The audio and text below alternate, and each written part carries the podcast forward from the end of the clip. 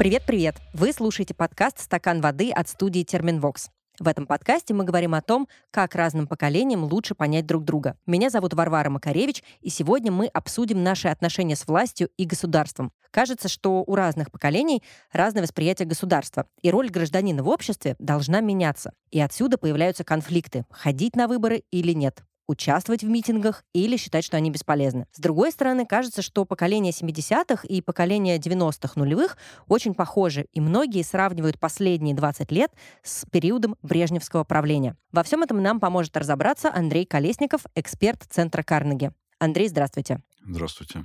Сегодня хочется в первую очередь пообсуждать наши очень разные отношения с властью, отношения с государством и поговорить о том, как разные поколения вообще относятся к политике. Я часто встречаю такую расхожую мысль сегодня, что э, два режима, брежневский и путинский, очень похожи. Правомерно ли это замечание? И если да, то в чем они похожи? Знаете, это один из предметов э, дискуссий разнообразных, которые сейчас идут, особенно с коллегами моего возраста и, и старше, кто застал это все. Вывод такой, что при Брежневе как-то было понятней, яснее и в некотором смысле лучше. Как-то были прочерчены красные линии более четко, и в этом смысле можно было ориентироваться в пространстве. Сейчас в пространстве ориентироваться сложнее, где двойная сплошная совершенно непонятно. Можно ее пересечь, не заметив. И вот эти вот запреты, возникающие в непонятных местах, местах мины разложены там, где их не должно быть. В принципе, вот в это глухое брежневское время такого не было. Это было неприятное время, крайне неприятное. Особенно последние годы, и Брежневское, и вот ранее постбрежневское, на самом деле, продолженное брежневское время. Это вот гонка на лафетах, то, что называется, когда помирали все генсеки вслед за Брежневым. Это уж совсем темное время. Но, тем не менее, было понятно, что вот, вот сюда не ходи, здесь, здесь забор, здесь кирпич, здесь 70-я статья, здесь 190-я. Ну и как бы, да, окей, если ты туда зашел, ты понимаешь, куда ты пошел, собственно, что там везде мин. Вы сразу, получается, обозначили главное отличие. Давайте все-таки для нашей более молодой аудитории объясним, в чем же основное сходство, может быть, какой-то короткий список, а в чем, собственно, похожесть этих двух режимов? Да, я увлекся сразу политико-криминальной составляющей, как-то навеял, очевидно, наше время. Похоже тем, что сейчас, особенно после начала того, что началось в феврале, возникает ощущение некоторой такой глухой стены, что вот просто вот это будет длиться вечно. Вот это все, оно никогда не кончится. Леонид Ильич хотя был дряхлый, но вот эта дряхлость, она распространялась на годы, годы, годы, и, и ничего не менялось. Э, все оставалось э, как прежде. В ней пили горькую, не знаю, начальство не менялось, портреты носили, кто-то время от времени умирал, но редко.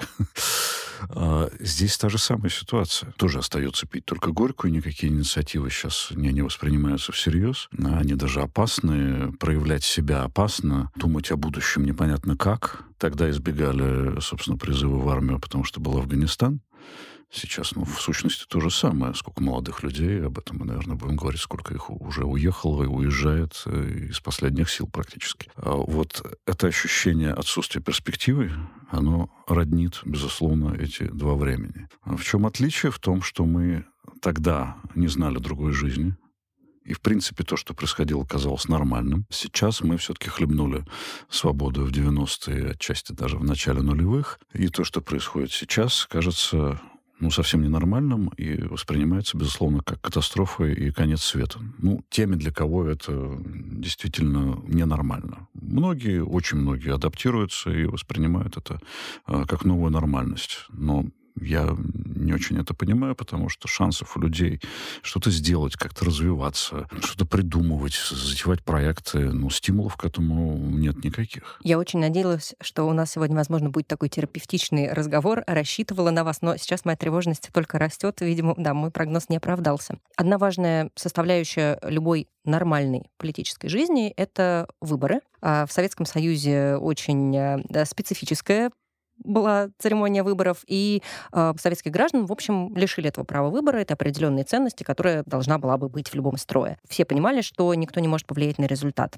Потом был короткий период постперестроечной России. Вроде бы нам вернули выборы, нам вернули это ощущение, что мы действительно в ответе за свой голос, и мы можем выбрать. Э, сейчас, кажется, мы снова вернулись к ситуации, когда никто не может повлиять на результат.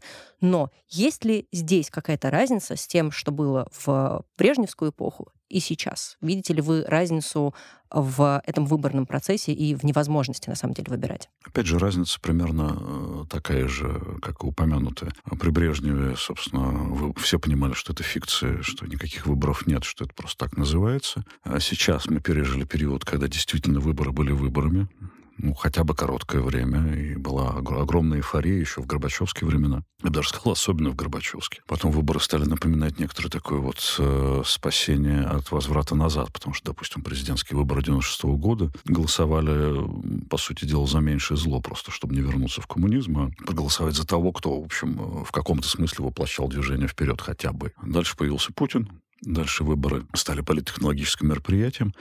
Сейчас мы понимаем, что мы лишены э, основного как бы свойства демократии, возможности ротации власти. Какие бы тяжелые процессы ни происходили, там, допустим, во Франции, где многие голосуют за крайне правых или крайних левых, какие бы тяжелые процессы ни происходили в Соединенных Штатах, где многие голосуют за ультраконсервативную как бы, э, часть э, политического дискурса за Трампа, там можно что-то поменять причем довольно быстро, не, не через 6 лет, как у нас, а через 4 года, как у них. Ну, во Франции немножко более длительный период, но там нет фатального упирания в стену, которое происходит у нас сейчас в течение уже очень долгих лет. Нынешний руководитель у нас, между прочим, на вершине власти 23 года, как раз в августе 99-м был назначен его премьер-министр. Так что мы скоро уже отметим серебряную с ним свадьбу. Такой себе повод для отмечания.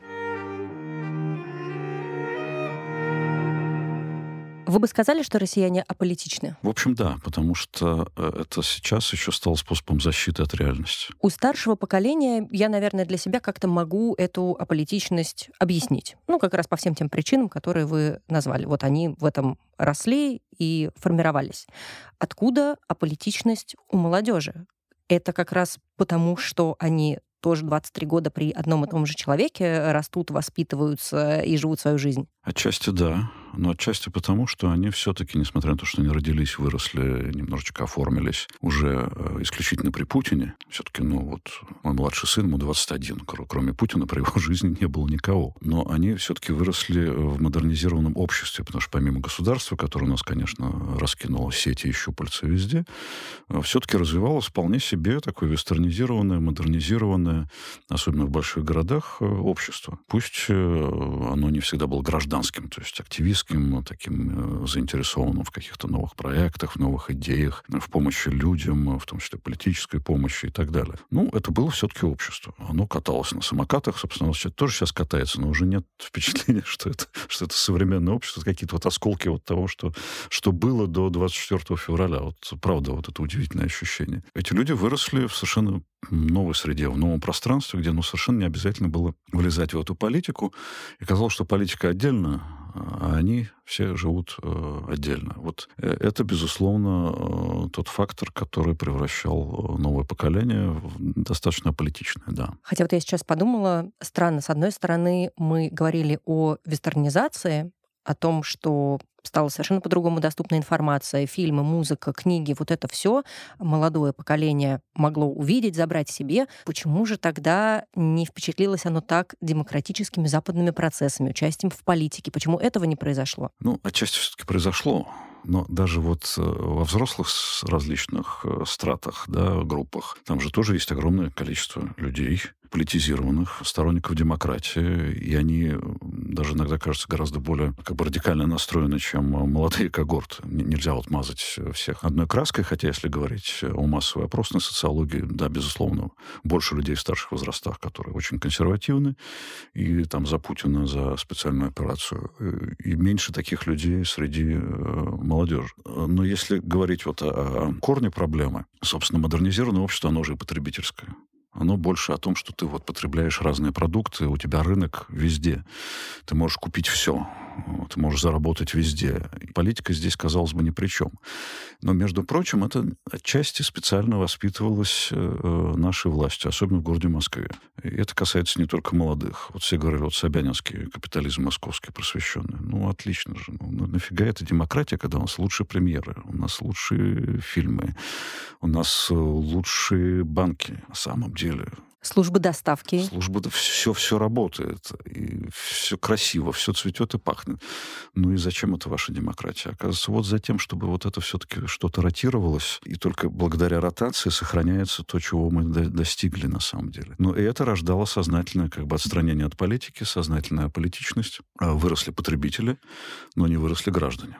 Граждане это немножко другое. Это те, кто про ценности, про политику как раз, э, про то, что нужно вот нужно выбирать не только продукты, но выбирать и людей, которые вами будут управлять. Если попробовать э, все-таки нарисовать портрет самого политически активного и, может быть, в чем-то даже протестного гражданина. Кто это будет, сколько ему лет, в большом городе он живет или в маленьком? А, есть большой соблазн сказать, что живет он, конечно, в большом городе, потому что здесь э, больше вот этого движения.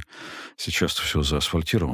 Сейчас трава из-под асфальта пробивается, и люди сопротивляются. И это абсолютно как бы непонимание тем же самым Западом, что здесь все-таки идет сопротивление достаточно сильное абсурду. Но прежде всего это, конечно, э, человек человек, э, наверное, вокруг 30, хотя есть гораздо более молодые люди, и студенческая молодежь тоже достаточно как бы радикально была настроена, но, в принципе, вот некоторые фокус-группы показали, что да, это человек вот плюс-минус 30 лет, образованный, имеющий современную какую-то профессию, интересующийся новостями, ну и э, по этой причине или по какой-то другой настроенный прозападно, демократически, э, либерально, для которого ценности есть ценности. Может быть, он читает какие-то книги. Образование тут имеет значение. Но действительно, вот э, говорили же то, на чем власти спекулировали, что очень много детей якобы на, во время протестов, там, особенно в защиту Навального.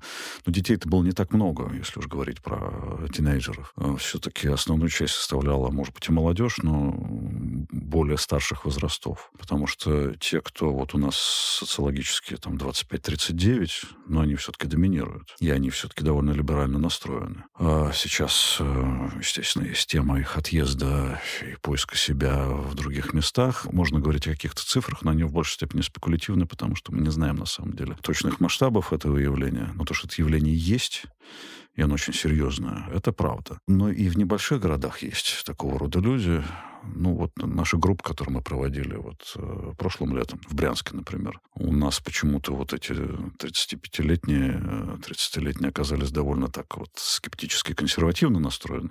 И вдруг почему-то именно в Брянске, который, в общем, ну, можно считать его средним или даже малым городом по количеству населения, молодежь там оказалась очень э, умная, демократически ориентированная, очень адекватно оценивающая как бы реальность. Ну, может быть, так сложилось, да, это же всегда в такой э, наземной социологии всегда вот какое-то вот отклонение чего-то бывает, но нас это удивило, это было слишком заметно. И если я коротко попробую подвести итог, то скорее политически активные и даже используя слово заряженные, это те, кто застали 90-е в каком-то сознательном возрасте. Сейчас им как раз около 30-35, и они скорее более политически активные, демократизированные и протестные, чем люди, которым сегодня 19-20. Ну, даже те, кто застали начало нулевых, когда все-таки еще были какие-то представления о том, что можно участвовать в политике и можно добиваться целей в этой самой политике и вовлекаться самостоятельно в нее, когда еще не, не было ощущения этой стены. Если исходить из всего того, что вы только что сказали, получается, что молодые ребята, скорее менее политически активные, и тут у меня такая логическая цепочка строится. При этом это те самые зумеры, для которых э, интернет примерно как Путин существовал всю их жизнь. Они очень активно им пользовались. У них была уже совершенно иная возможность путешествовать. Они видели совершенно какой-то другой мир, который стал для них нормой.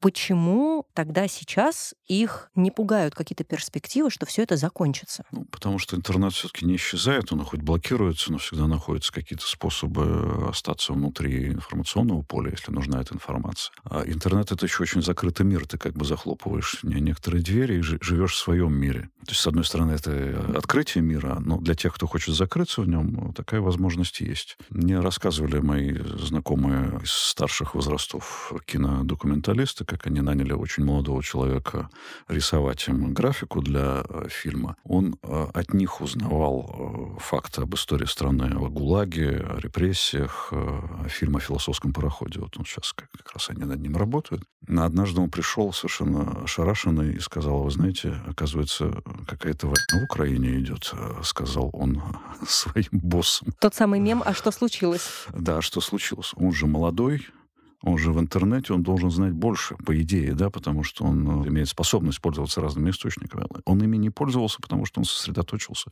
как в коконе, в своем вот этом мире. Может быть, он хороший профессионал, но ничего не знает ни про собственную историю, ни продажи как бы современные события. Бывает и такое. Ну, это, опять же, это нельзя обобщать. Ну, ну ra- очень разные люди. Есть и страшно вовлеченные, наоборот, в эти политические процессы. Но мне кажется, что сейчас молодежь как раз из вот этих вовлеченных, образованных, большая их часть все-таки уезжает или уже уехала. Почему как раз для тех, кто прожил достаточно большую часть своей жизни за железным занавесом, очень часто формулировка «да что я там за границей не видел» все еще остается актуальной. Мне лично, это мое субъективное мнение, не очень понятно, но неужели не любопытно? Ты и так полжизни не имел возможности ничего увидеть, и сейчас тебе все еще не хочется. Это психологическая установка, которую простым языком можно написать «нежели хорошо и нечего начинать». Э, зачем расстраиваться? Есть некоторая опасливость. На самом деле, при том, что русские вроде как везде э, за границей, но э, нас так много, что, опять же, вот объективным данным, один из десяти бывал за границей. Да? Это не так много. И получается, что люди не знают другой жизни и не хотят знать. А сейчас тем более, когда вообще непонятно, как себя вести, лучше прислониться плечиком к мейнстриму и вести себя тихо, спокойно.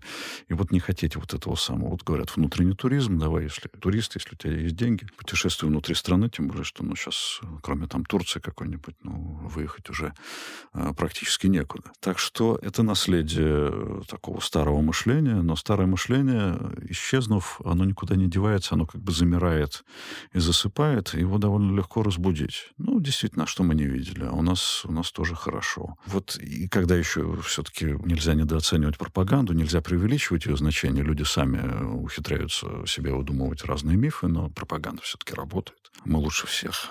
Хорошо, если аргумент и позицию «не жили хорошо, нечего и начинать» я еще могу понять, принять, окей, то откуда такая боязнь интернета? Опять же, я не хочу обобщать и не хочу, чтобы меня сейчас как-то неправильно поняли, что я считаю, что вот все э, люди поколения наших условных родителей это какие-то динозавры, совершенно нет. Но, тем не менее, есть какая-то большая часть людей, которые интернета боятся как огня, и, мол, и не пойду я туда и читать там ничего не буду, глупости там они пишут. Это очень интересная история. Я недавно беседовал с одной дамой лет 89, демократически ориентированной, она пользуется интернетом э, практически в режиме э, вот онлайн, ежесекундно, с планшетом. И она страшно недовольна своими подругами, которые дожили до этого возраста, что они не хотят этому учиться. Эти подруги, естественно, они подсаживаются на телевизор. Даже те, кто э, на него не подсаживался, сейчас подсажены. Сейчас же выросло потребление телевизора. Неожиданным образом оно падало мягко и медленно в течение многих лет, а интернет рос. А сейчас, когда вот такого рода люди пожилые или не имеющие собственного мнения, совершенно не обязательно пожилые, это могут быть и молодые люди тоже. Если у тебя нет собственного мнения, ты обращаешься к официальной точке зрения.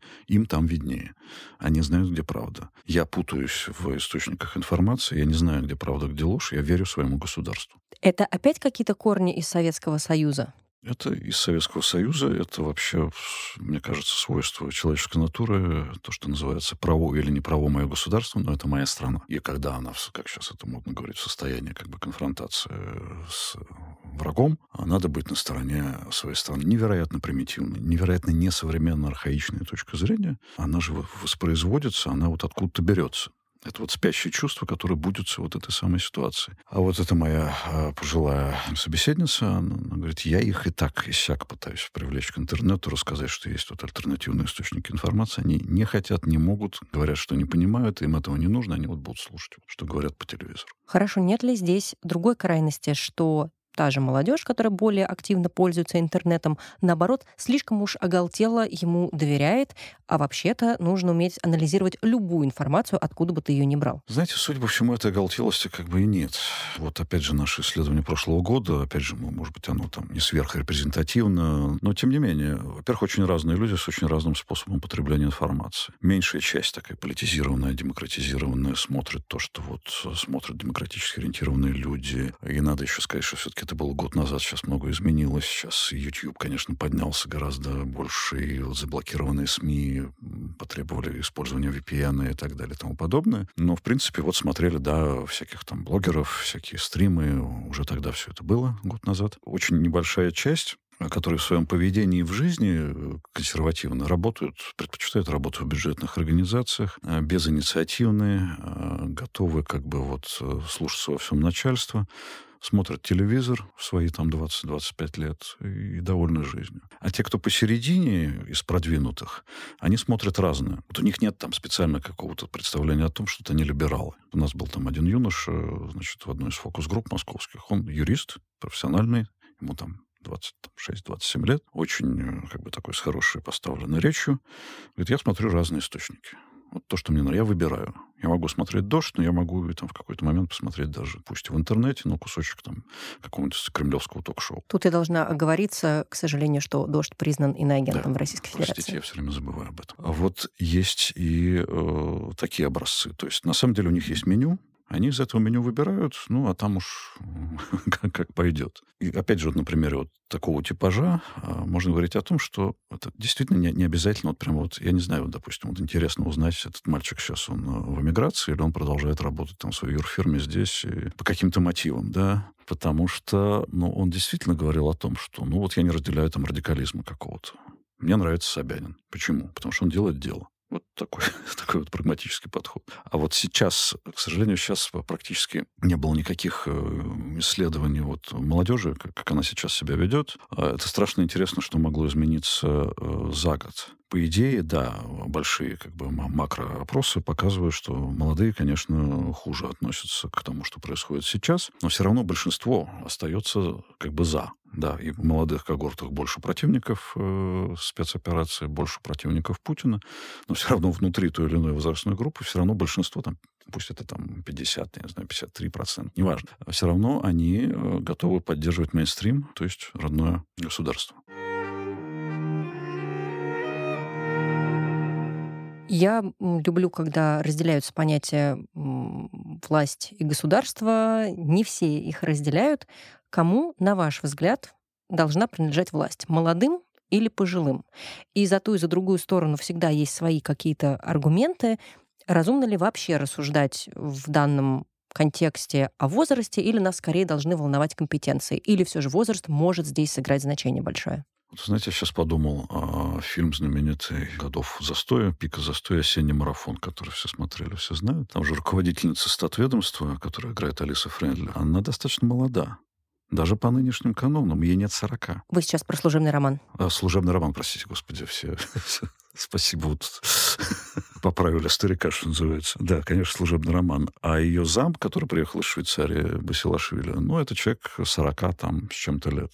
Это молодые в нынешних понятиях это лидеры России, вот, которые проходят обучение у Кириенки, значит, только-только там идут по карьерной лестнице. Да, наверху сидели, наглухо законопатили все, значит, карьерные лестницы, только Горбачев просочился и Рыжков Николай Иванович. А туда наверх, э, и там ничего не двигалось. Но внизу-то было движение, и делались цинические карьеры, как вот этот циник, сыгранный Басилашвили. Так вот, Басилашвили в этом галстуке, вернувшийся из Швейцарии со своими шоколадками, это и есть вот нынешний лидер России. Мало что изменилось. Это как бы менеджер. Он при, так сказать, том режиме мог работать. Он при этом мог работать. И при демократическом режиме тоже. Часто про дипломатов так говорят, что вот чего их заставляют говорить, то они говорят с удовольствием. А при другом режиме, может, тот же самый Лавров, который сейчас э, специфическим образом изъясняется уже много лет, может быть, был вполне бы таким нормальным демократическим министром, толковал бы про демократию с тем же энтузиазмом, с каким он сейчас толкует про нашу самобытность и суверенитет. Но если попробовать вернуться именно к теме возраста, страной должен управлять человек, условно, 50 плюс, или это может быть человек 30 плюс? Опыт э, ряда стран, особенно тех, кто вошел в стадию демократии как раз после развала Советского Союза, и там особенно прибалтийских стран, говорит о том, что очень молодые люди совершенно спокойно, нормально и довольно эффективно могут управлять э, государством. И они отнюдь не кухарки, это просто молодые специалисты, э, как бы с европейским уже образованием, когда там министр обороны не знаю, условно говоря, 30 лет, ну, так, в среднем, да. Ну и ничего, как бы получается. Это не обязательно иметь какой-то полевой опыт и все такое прочее. Но это тоже как бы не догма, да. Ну, есть люди старшего поколения, опытные, которые вот должны, так сказать, свой опыт привносить в то, что делается в стране. Но бывают периоды в истории, когда этот опыт значит очень мало. Я думаю, этот период еще нам предстоит, когда мы будем возвращаться к, в нормальную колею развития, и тогда понадобится все-таки, может быть, кто-то из старой элиты, один, два, три человека пригодятся, а, типа там Алексей Леонидович Кудрин, а, но все остальное должна делать либо контрэлита, те люди, которые сейчас внутри контрэлиты, либо, либо какие-то, ну, более, более-менее разумные технократы. Вот так было в период, когда ломалось все, когда обрушился Советский Союз, когда пришло правительство Гайдара, а, пришли, ну да, их называли правительством Завлабов. А иначе ничего невозможно было сделать.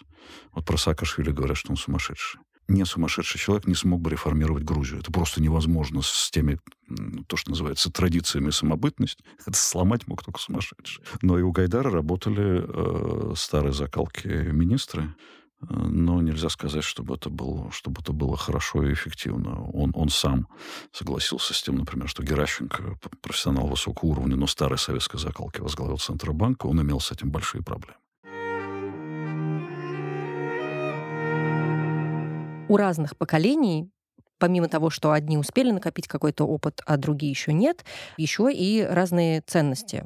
Мы тоже в разных выпусках нашего подкаста обсуждали с разными специалистами. Факт остается фактом. Если говорить именно об отношении к власти, оно в первую очередь продиктовано и исходит из каких-то личных ценностей человека или формируется окружающей его общественной повесткой? Что вам кажется первичным здесь? Ну, конечно, и то, и другое вообще все играет роль. Человек все-таки состоит из очень множества элементов. А, семья имеет значение все-таки, да, образование имеет значение, место жительства даже в каком-то смысле имеет значение, опыт накрученный на колеса. Вот все сильно по-разному, но среда, конечно, может и заесть. Про семью хотела прокомментировать. Нам подписчики периодически присылают какие-то свои истории. Мы их слушаем, читаем, включаем выпуски. И было несколько историй про то, что условные дети не общаются со своими родителями, именно из-за политических разногласий. Хотя вот это как раз та семья, в которой они росли, воспитывались, им прививали какие-то ценности. Оказалось, что а выросли-то они совершенно другим мнением, отличным от их родителей. Ну, здесь влияла свободная среда и свободное общество, в котором они выросли, и самообразование тоже. Вот когда мы проводили эти фокус-группы в разных городах, очень часто э, молодые люди упоминают слово «саморазвитие». Я хочу саморазвиваться. Я там изучаю сам какой-нибудь язык, я делаю то, я хожу на курсы, хоть кройки и шитья, неважно. Это называется саморазвитие развития. Но это же нормально. И иногда вот от материнской платы они, конечно, отделяются, а иногда, наоборот, материнская плата имеет значение. Иногда обратная ситуация. Вот у нас там был респондент, который, респондентка, которая говорила, ну вот э, у меня мама там большая демократка, ельцинистка, а я считаю, наоборот, вот я сейчас бегаю, там, у меня там ребенка в детский сад не устроишь, э, работу боюсь потерять, а тогда все, профсоюзная путевка, работу как сел в 22 года, потом, значит, в 55 вышел, и все нормально, с детским садом нет проблем, все, вот, а что она ругает в советское время-то отлично все было. Из э, таких интересных, э, наверное, ценностей у миллениалов и зумеров, да, вот у этой условной молодежи, есть понимание частной собственности, личного пространства, а вот как раз, может быть, э, того же желания саморазвиваться. Как это все попробовать объяснить своим бабушкам, дедушкам, своим мамам, папам, которые, может быть, придерживаются другого мнения? Я не случайно задаю этот вопрос, потому что мы всегда пытаемся в каждом выпуске найти какую-то практическую рекомендацию. Окей, вот мы разные, мы это поняли. Как мы коммуницируем дальше со своими родными, близкими людьми, с которыми мы хотим продолжать общаться, но стоим на каких-то разных позициях? Ну, есть проблема более общего плана. Это вот отношения поколений, когда ребенок взрослеет, когда он становится тинейджером, начинаются там проблемы, потому что действительно у ребенка возникает личное пространство. Он закрывает дверь перед носом у родителей и сидит за этой самой дверью. Это, это абсолютно нормальный процесс. Во всех поколениях в любые времена это был. И, соответственно, всегда новое поколение вели себя более вольно, считали дураками э, собственных родителей, а родители считали их совершенно отбившимися от рук и разнузданными. А есть сюжеты с сегодняшнего дня, вот отношение к тому, что происходит. Но бывает же по-разному. Сколько молодых людей, мы видим эти кейсы, э, в том числе в новостях, доносят на своих учителей, на своих преподавателей в ВУЗе. И наоборот, то есть здесь нет таких вот серьезных поколенческих различий. В любой возрастной когорте находятся люди, которые воспринимают поощрение доносительства как руководство к действию. Сказали же сверху, нужно выявлять национал-предателей и самоочищаться. Самоочищаются из разных соображений. Кто-то э, в каком-то в это все выращивает злость или сентимент, это если там старшего поколения люди, а кто-то, может быть, думает, что так можно сделать карьеру. Вот как сейчас учительницу осудили, она же преподавала английский язык в спортшколе. Может быть, мальчик считал, что если он донесет на преподавателя, ему дадут возможность выступить где-то там на соревнованиях на, соревнованиях более высокого полета, так он не подумал о том, что теперь закрыта, собственно, самая настоящая конкуренция международная, что он теперь с белорусами будет соревноваться всю оставшуюся жизнь. Ну или, не дай бог, всю оставшуюся, дай бог ему тоже попасть на соревнования нормальные. Вы сказали про доносы, и тут, естественно, я не могу не вспомнить, что был этап в истории нашей страны, когда доносили даже на анекдоты, и подумала о том, что мне кажется, в брежневские времена или чуть позже про Брежнева было гораздо больше анекдотов, чем про Путина. О чем это говорит? Почему нет столько анекдотов про Путина? Потому что не любят, потому что боятся, потому что уважают, не хотят смеяться, еще какие-то причины. Леонид Ильич по сравнению с Путиным, он, казалось бы, такой более смешной Э, дряхлые, старые. По возрасту они уже практически сопоставимы. Просто новое поколение, они помоложе выглядят, и больше возможностей заниматься здоровьем. Э, более здоровое даже детство у некоторых поколений. Это все имеет значение. А это такой серьезный мужчина, и как-то про него шутить не хочется. И он мужчина страшноватый. Леонид Ильич, при всем том, что действительно была заколоченная на, на все возможные, не знаю, замки закрытая система, ну, не, не произвел впечатление чего-то такого вот монструозного и страшного, особенно после того, как э, некоторые поколения пережили Сталина и сталинизм. И эти шутки, они, конечно, не были очень добрыми, но они были смешными, потому что, ну, вот, вот как-то сама среда к этому подталкивалась. Сейчас вот нет такого ощущения, что можно над этим даже смеяться. Нам настолько не смешно, что эти анекдоты просто исчезли. Они появлялись в первые годы правления Путина, были довольно забавными, но и политическими. Ну и, во-первых, было действительно в разы меньше, а сейчас они просто ну, как-то исчезли. Потому что, правда, мы, мы совсем в несмешном положении. Мне кажется, я даже помню, что в начале нулевых выходили даже какие-то сборники анекдотов, карикатур на Путина, что-то такое. А сейчас, да, сложно это представить в книжном магазине. Ну, абсолютно. Это, это нехорошо, и никто не решается этим заниматься или как бы этот продукт продавать и выставлять. Это разве что вот наши, как говорит Путин, западные партнеры этим занимаются, рисуют его в страшном обличии. Тоже не смешным, а таким, скорее, страшным, да. То, то в виде медведя, то еще как-то. Можно ли из всего, что мы с вами пока на данный момент успели обсудить, сделать вывод, что есть некое повторение цикла через поколение. То есть, условно, сегодняшние зумеры больше похожи на своих бабушек и дедушек в отношении к политике, в отношении к происходящему, чем, например, на своих более свободных родителей, которые свою активную часть жизни провели в 90-е и в начале нулевых. Очень трудно обобщать. Вот, вот действительно все, Понимаю. все, все очень разные. Проблема только в том, что нынешнее поколение вдруг попало в тот же самый капкан, в какой попадали и родители, и в какой попадали особенно дедушки и бабушки, не говоря уже о прадедушках и прабабушках. А, опять эта самая стена, с которой мы начали разговор. А, опять э, ничего нельзя, и даже есть не просто запреты, а прескрипции, как лучше вот себя вести. Это, кстати, элемент уже даже не авторитаризма, а немножечко тоталитаризма. Поэтому здесь, к сожалению, лучше вести речь о, о тех временах, которые формируют поведение поколения. Вот сейчас такое время, когда приходится вести себя крайне осторожно, а, приспосабливаться, адаптироваться. Самые активные доносят, самые активно с противоположной стороны либо борются, сопротивляются, либо уезжают. Как, собственно, это было и в советское время, когда перед некоторыми людьми с альтернативными взглядами стоял выбор. Либо ты садишься, либо ты уезжаешь. Тогда хотя бы предупреждали.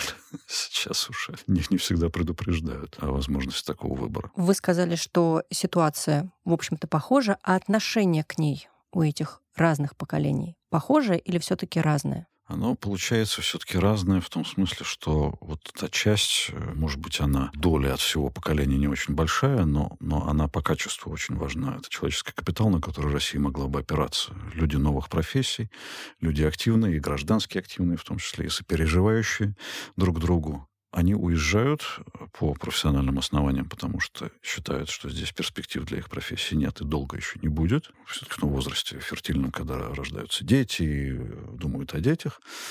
Или, наоборот, одинокие люди, которым, ну, в общем, легко себя переместить в пространстве и никаких проблем. И для них еще есть один мотив, я его тоже понимаю, но это есть в разных, в разных возрастных категориях. Ну вот среди сравнительно молодых и молодых, по-моему, это особенно заметно они не могут дышать одним воздухом э, с теми людьми, которые сделали то, что они сделали в феврале. Это я тоже хорошо понимаю, несмотря на то, что я нахожусь э, здесь по разным причинам. Это очень сильный мотив, он особенно был виден в первые э, дни того, что произошло в феврале, в начале марта, когда просто бросив все, э, не желая дышать этим воздухом, э, уезжали, и среди них было очень много молодых. Как бы вы объяснили своему ребенку, уверена, что вы своим детям как-то уже это объяснили, или, может быть, наоборот, дали бы какой-то совет, как объяснить своему родителю, что нужно участвовать в политических процессах. Ну, если мы все-таки исходим из предпосылки, что в них участвовать нужно. Ну, сейчас э, политический процесс, э, судя по всему, э, сильно меняется. То есть последние-то годы были сомнения, там, голосовать, не голосовать, все эти дискуссии бесконечны. Ты голосуешь, ты соучаствуешь, или ты не голосуешь, а тогда, ну, пеняй на себя, ты не проголосовал и не смог изменить свою страну или свой район. Неважно, вот сейчас муниципальные выборы. Некоторые э, отчаянные, в основном молодые люди, пытаются стать кандидатами в муниципальные депутаты. Им чинят препятствия. Получается, что в этом смысле выборы вообще э, в той степени авторитарности режима, который мы достигли, э, ну, совсем обесмысливаются. Но эти-то люди хотят участвовать каким-то образом. И нельзя сказать, что ну, вы совсем бессмысленно что-то делаете, потому что это все равно участие в политике, потому что ты заявляешь свою позицию. Даже то, что ты хочешь будучи либералом-демократом, в этом поучаствовать, и ты идешь к людям, ты с ними разговариваешь, ну, это, это уже политика. И эта власть понимает, и она прихлопывает на любом уровне. Федераль, федеральный уровень уже ну, полностью зачищен, региональный.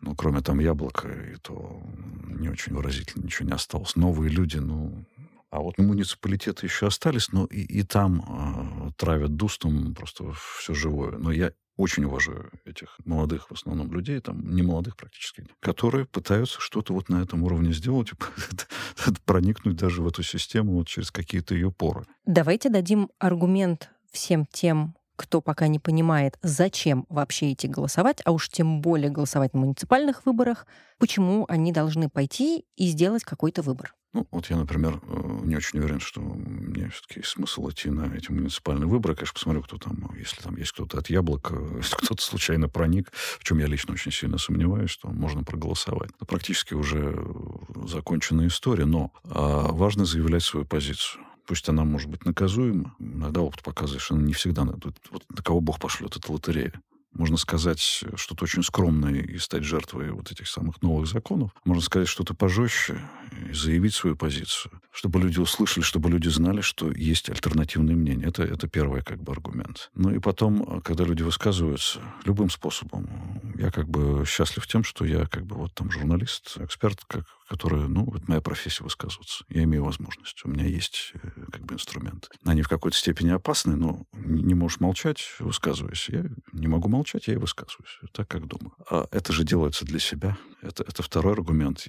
Сделать это для себя, потому что ну, не, невозможно э, вот это все терпеть и не высказаться. Последнее слово Ларисы Богораз в октябре 1968 года. Суд над семерыми смелыми, вышедшими на Красную площадь, протестовать против вторжения Советского Союза в Чехословакию. Лариса Богораз говорит о том, что это сделал для себя. С одной стороны, я это сделал для того, чтобы люди знали, что не все здесь за, но я не могла молчать. Это уже как бы разговор с самим собой. То есть часть разговора с публикой, часть разговора с собственной совестью и собственной психологией. Я знаю, что прогнозы — дело очень неблагодарное, но, тем не менее, не могу не попросить вас а, спрогнозировать, каким вы видите будущее России, когда родится вот это новое поколение на излете путинского правления? Очень важный вопрос, потому что от того, каким будет это поколение, зависит, какой будет Россия через 20-30 и, да, и даже более лет какое-то время было очень модно строить э, всякие программы развития на 50 лет вперед, э, на, на 30. Как э, говорил Владимир Александрович Мау, известный экономист, проще всего делать прогнозы на 50 лет, а сложнее всего делать прогнозы на следующий год, или даже на след... а сейчас так на следующий день и квартал, я бы так сказал. Так вот, здесь как-то нужно сохранять вот эту самую среду, с элементами хотя бы каких-то дискуссий и более или менее нормального образования, чтобы было чем Россию э, преобразовывать, переделывать, э, открывать ее миру заново. То, что, мне кажется, опять же, Запад э, не очень понимает, когда, допустим, ну, попускает наших студентов, слава богу, сейчас еще на Запад, и сейчас ну, очень много поехало ребят, особенно магистрантов, получать образование там, потому что они не видят перспектив здесь. Опять же, трудно посчитать, но их стало больше, особенно в перспективных профессиях. Так вот, когда там, допустим, Эстония закрывает возможность образования нашим студентам, ну, они же сами закрывают возможность изменения своего восточного соседа. Если э, Россия закроется, сейчас и так-то э, молодые люди считают нормальной карьерной траекторией пойти в госслужащие в этой системе, где все решает государство, карьера хорошая возможна только с государством. И мы сейчас остаемся один на один с этим государством. И хорошая карьера — это служить ему любыми способами. Военными, полицейскими или государственными. Мечта среднего э, значит, молодого человека, ну, по крайней мере, год назад была работать не на госслужбе в чистом виде, не, не частное дело, потому что рискованно и что-то не получается, а в большой государственной корпорации, где есть элементы карьеры, где есть какой-то хоть интерес к чему-то, где есть, э, ну, вот это на грани между государством и частным бизнесом, э, и зарплата хорошая. Вот это вот мечта. Ну, в России, которая была до э, этого года такое было еще возможно. Сейчас я даже и не знаю. Давайте попробуем все-таки закончить на более-менее оптимистичной ноте. Я знаю, что это сложно. Что, на ваш взгляд, могло бы стать таким клеем, объединяющим звеном для тех разных поколений, о которых мы сегодня говорили? Знаете, может, я прозвучу пафосно и смешно, но вот Родина. Родина не в смысле березок э, знамени товарища Сталина, в смысле той страны, не путать с государством, той России не путать с Путиным, в которой мы хотели бы жить, вот, которой мы хотели бы для себя, э, собственно, построить, как для себя строят дом, как для себя там строят какой-то там участок, как для себя строят собственную работу, которую интересно делать. Ну вот почему бы не сделать такой вот э, эту самую нашу Российскую Федерацию? Ведь, ну, было ощущение, что ну, плохо ли, ну, плоховато, кривовато, но что-то такое получалось. Даже при вот этих самых людях, которые возглавляли э, нашу систему это как бы может и объединять, сделать свою жизнь нормальной и сделать страну нормальной. Нормализация страны, вот я бы так сказал. Может быть, она предшествует модернизации, но для начала нужно просто вернуться ну, к какому-то нормальному человеческому существованию, ну, общепризнанному тем способом жизни, какими мы жили какое-то время все-таки успели э, пожить. В конце концов, самые отъявленные патриоты, которые кричат «Россия лучше всех», ну, давайте посмотрим, во что они на чем они катаются, во что они одеваются. У них хотя бы есть что-нибудь от фабрики «Большевичка». А в фабрике «Большевичка» есть хотя бы одна ткань, которая произведена внутри страны. Ну, ну невозможно. Но нужно возвращаться в нормальную колею, иначе, ну, правда, мы все глубже и глубже будем проваливаться в Средневековье. Но вот как раз для этого и нужна и активность, и гражданская, и политическая, и человеческая для себя, для окружающих людей, э, включая, не знаю, родителей, детей, братьев и сестер. Отлично. На этом мы с вами сегодня и закончим. Время покажет, удастся ли эта нормализация страны. Увидим. Спасибо вам огромное за этот разговор. Спасибо.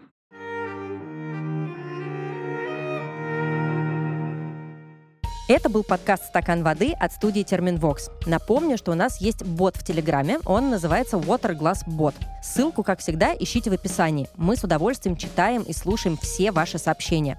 И очень просим вас присылать истории и вопросы именно в аудиоформате.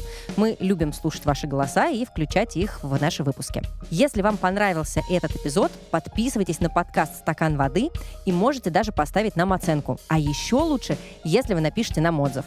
Если вы хотите поделиться своим мнением или предложить тему для выпуска, то можете связаться с нами по почте или через группу ВКонтакте «Стакан воды». Слушайте нас там, где вам удобно. Это может быть SoundStream, Apple подкасты, Google подкасты, CastBox или Яндекс Музыка. А еще наши выпуски выходят на YouTube. Подписывайтесь на соцсети Терминвокс, чтобы не пропустить новые выпуски и следить за другими проектами студии. И самое главное, пожалуйста, не забывайте пить водичку. Пока-пока. Над подкастом работали ведущая Варвара Макаревич, звукорежиссер Александр Павлов, продюсер и редактор Глеб Фадеев, дизайнер Елизавета Семенова, автор джингла Полина Бирюкова.